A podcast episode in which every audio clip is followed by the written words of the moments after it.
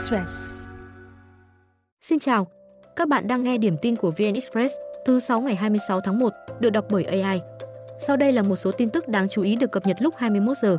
Hà Nội đang làm đường dành riêng cho xe đạp, tuyến đường dài 4 km, rộng 4 m, dọc sông Tô Lịch, đoạn qua quận Cầu Giấy và Đống Đa.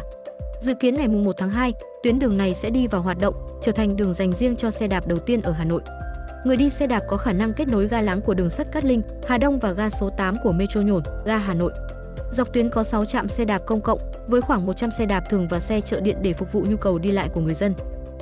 Đường ven sông Tô Lịch được đầu tư gần 65 tỷ đồng, đưa vào sử dụng từ tháng 3 năm 2019. Ban đầu đường được sử dụng cho người dân tản bộ, tập thể dục. Sau gần 4 năm, đường đã xuống cấp, trở thành nơi phóng uế, đổ rác thải. Tuyến đường cũng thường xuyên bị chia cắt, do chắn khi thi công dự án nước thải Yên Xá. Hôm nay, tòa xét xử 70 giang hồ trong vụ hỗn chiến bảo kê đất khiến hai người chết và nhiều người bị thương ở Phú Quốc.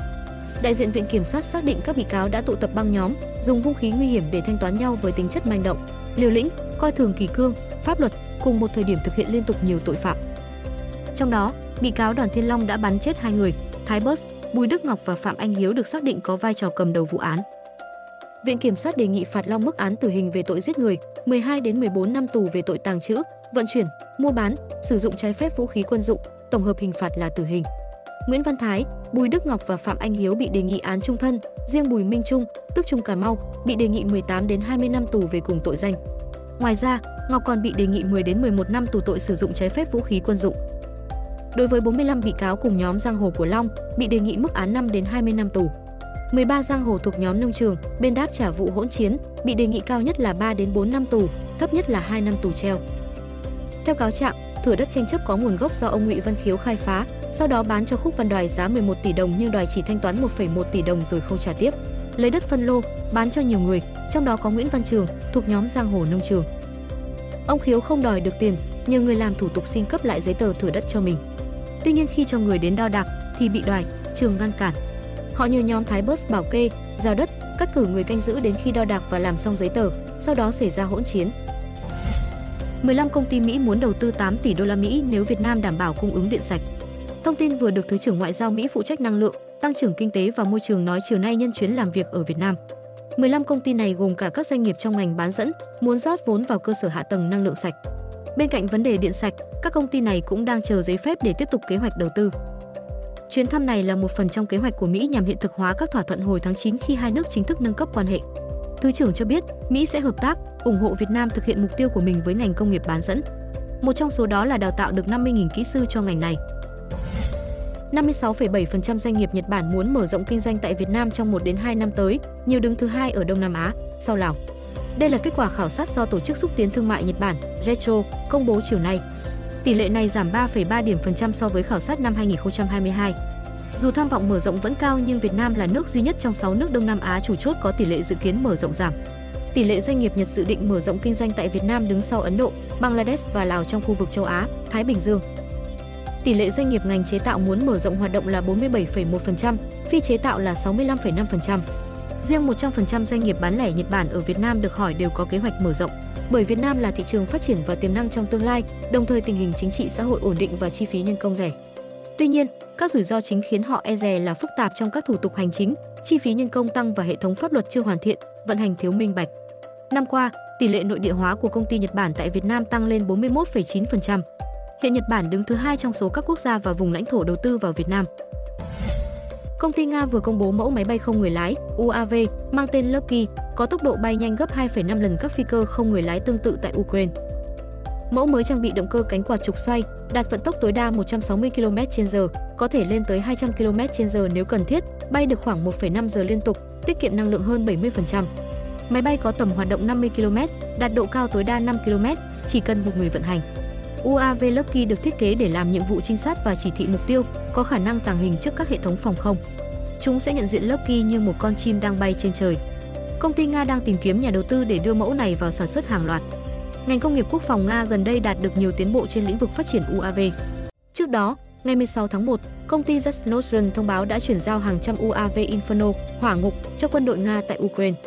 Đây là dòng UAV có khả năng thả 9 quả lựu đạn theo kiểu giải thảm xuống chiến hào đối phương, cũng như tập kích các mục tiêu như xe bọc thép hạng nhẹ.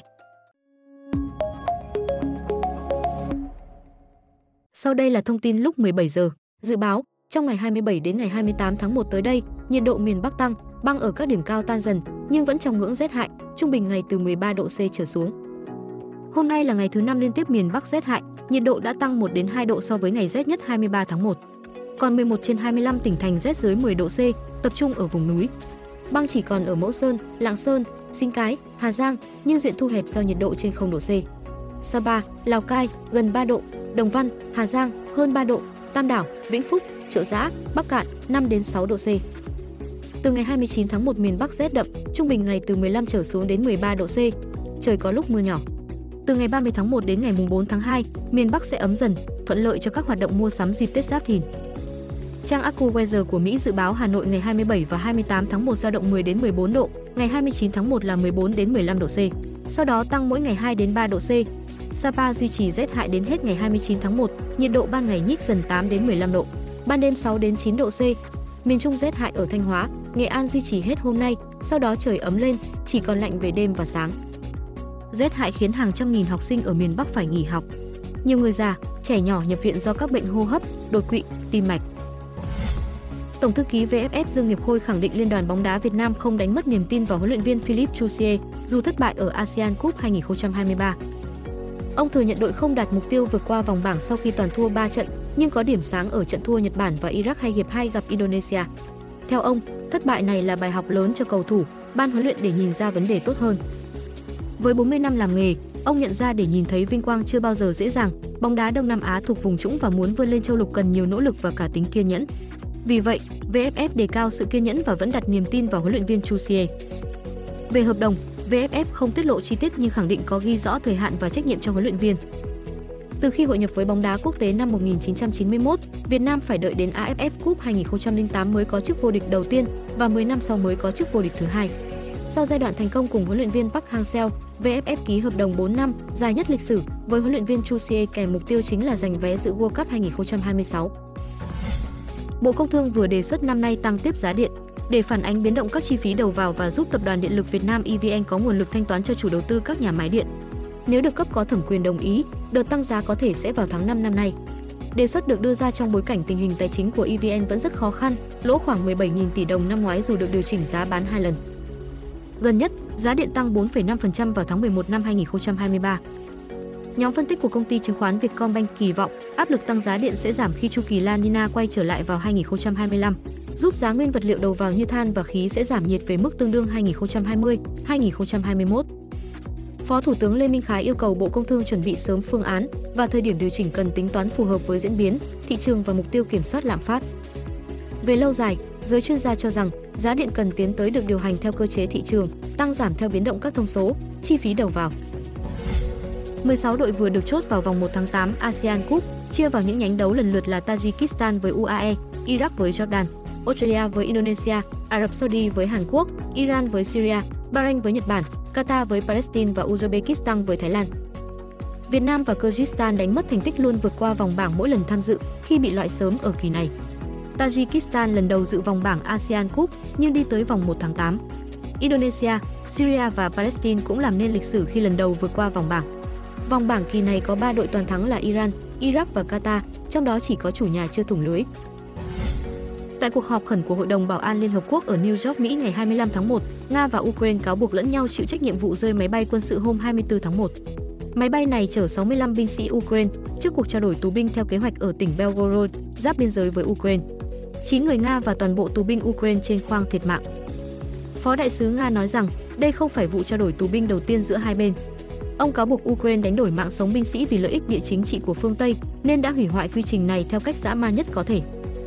Ukraine bác bỏ cáo buộc này vì không được thông báo về số lượng phương tiện, con đường và phương thức vận chuyển tù binh. Điều này cho thấy Nga có chủ ý gây nguy hiểm đến tính mạng và sự an toàn của tù binh. Các đồng minh của Ukraine cho rằng Nga phải chịu trách nhiệm về vụ rơi máy bay vì ngay từ đầu, chính Nga đã phát động chiến dịch ở Ukraine. Giới chức Ukraine thông báo mở cuộc điều tra riêng về khả năng có sự vi phạm luật chiến tranh. Thông tin vừa rồi đã khép lại điểm tin hôm nay.